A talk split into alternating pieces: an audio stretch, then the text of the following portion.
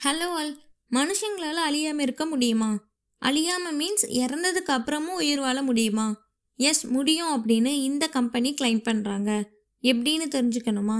So அதை தான் இப்போ பார்க்க போகிறோம் ஆல்கோர் கிரையானிக்ஸ் இந்த கம்பெனி தான் கிளைம் பண்ணுறாங்க இறந்ததுக்கு அப்புறமும் மறுபடியும் உயிர்ப்பிக்க முடியும் அப்படின்னு கிளைம் பண்ணுறாங்க அது எப்படின்னா ஒருத்தர் இறந்ததுக்கு அப்புறம் ஒரு மெடிக்கல் ஃப்ரீசிங் ப்ராசஸ்க்கு அப்புறம் பாடியை மறுபடியும் உயிர்ப்பிக்க வைக்க முடியும் அப்படின்னு ஒரு இன்டர்நேஷ்னல் மீடியா ரிப்போர்ட் பண்ணுறாங்க humans are mortal beings and life and death வந்து ஹியூமன் லைஃப் சைக்கிளோட ஒரு பார்ட் தான் இல்லையா?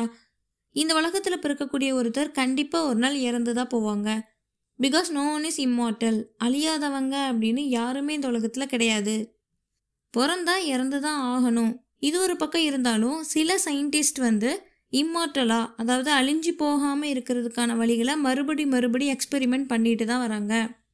ஸோ ஒருத்தர் வந்து ஃபார் எவர்க்கும் என்றென்றைக்கும் உயிரோடு இருக்கிறது அப்படிங்கிறது பாசிபிளா அப்படின்னா ஸோ அதை தான் Scottsdale's Arizona based company Alcor cryonics வந்து கிளைம் பண்ணுறாங்க அட்வான்ஸ்டு சயின்ஸ் அண்ட் டெக்னாலஜியோட இந்த நியூ இயரால் சயின்டிஸ்ட் வந்து அவங்க விரும்புகிற வரைக்கும் மனுஷங்களை உயிரோட வச்சுருக்க முடியும் அப்படின்னு சொல்கிறாங்க ஆல்கோர் க்ரையானிக்ஸ் கம்பெனியோட பிரிட்டிஷ் சிஇஓ மேக்ஸ் மோர் என்ன சொல்கிறாரு அப்படின்னா உயிரோடு இருக்கிறதுக்கான இந்த ப்ராசஸ் உண்மையிலேயே மெஜாரிட்டி பீப்புளுக்கு குவைட் எக்கனாமிக்கல் அப்படின்னு சொல்கிறாரு அவர் இன்னும் என்ன சொல்கிறாரு அப்படின்னா மோஸ்ட் பீப்புள் வந்து என்ன திங்க் பண்ணுறாங்க அப்படின்னா என்கிட்ட இந்த ஜாபுக்கு eighty thousand USD or two lakhs USD இல்லைன்னு நினைக்கிறாங்க.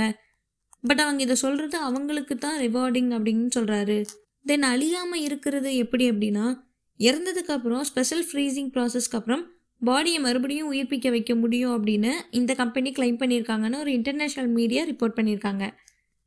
இறந்ததுக்கு அப்புறம் அந்த டெட் பாடிஸ் அண்ட் பிரெயினை லிக்விட் நைட்ரஜனில் லீகலாக புத்துயிரளிக்கிறதுக்கும் அதை ஒரு நல்ல ஹெல்த்தியான பாடியில் வைக்கிறதுக்கும் ஃபார்முலாஸை கண்டுபிடிச்சிட்டதா சொல்லி அந்த கம்பெனி கிளைம் பண்ணியிருக்காங்க.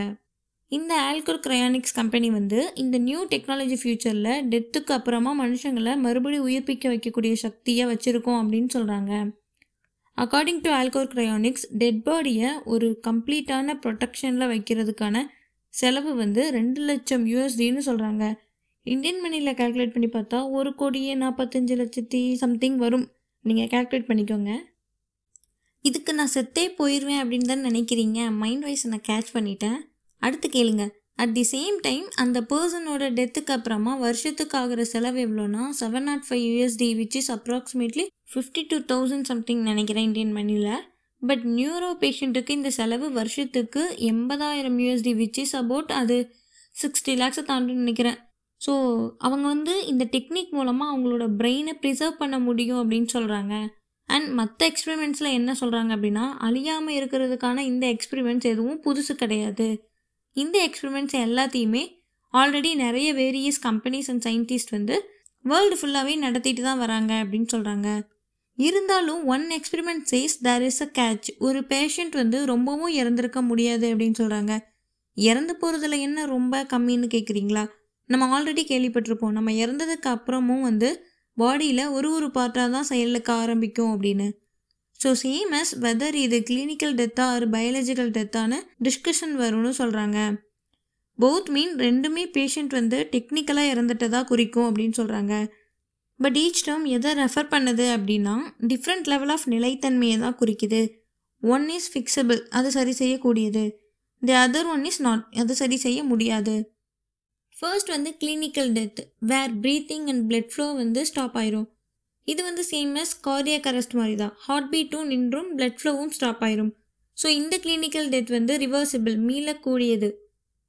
கார்டியக் அரெஸ்ட் ஆச்சுன்னா அது ஏற்பட்டதுல இருந்து சீரியஸ் பிரெயின் டேமேஜ் ஆகிற வரைக்கும் சுமார் ஃபோர் மினிட்ஸ் கேப் இருக்கிறதா ரிசர்ச்சர்ஸ் சொல்கிறாங்க இதய நுரையீரலை புத்துயிர் செய்கிறது மூலமாகவோ அதை சிபிஆர்னு சொல்லுவாங்க. அதன் மூலமாகவோ இல்லைனா ஹார்ட்டை மறுபடியும் பம்ப் செய்கிறது மூலமாகவோ பிளட் ஃப்ளோவை ரீஸ்டோர் பண்ண முடிஞ்சதுன்னா அந்த பேஷண்ட்டுக்கு மறுபடியும் உயிர் வரலாம். Next biological death on the other hand brain dead ஆயிடுச்சு அப்படின்னா there is no turning back from brain death இது ஒரு மீள முடியாத மரணம் அப்படின்னு சொல்கிறாங்க பட் பிரெயின் இன்புட் இல்லாமல் ஹார்ட் ஒர்க் ஆகுறப்போ பிரெயின் டெட் ஆகுறப்போ பாடியை உயிரோட வச்சுருக்க முடியும்னு சொல்கிறாங்க ஸோ அதை லாங் டைம் வச்சுருக்கிறதுக்கு பாசிபிள்னு கூட சொல்கிறாங்க ஸோ நீங்கள் இதை பற்றி என்ன நினைக்கிறீங்க அப்படின்னு கமெண்ட்டில் சொல்லுங்கள் இந்த வீடியோ உங்களுக்கு யூஸ்ஃபுல்லாக இருந்திருக்கும் அப்படின்னு நான் நம்புகிறேன் தேங்க்யூ பாயால்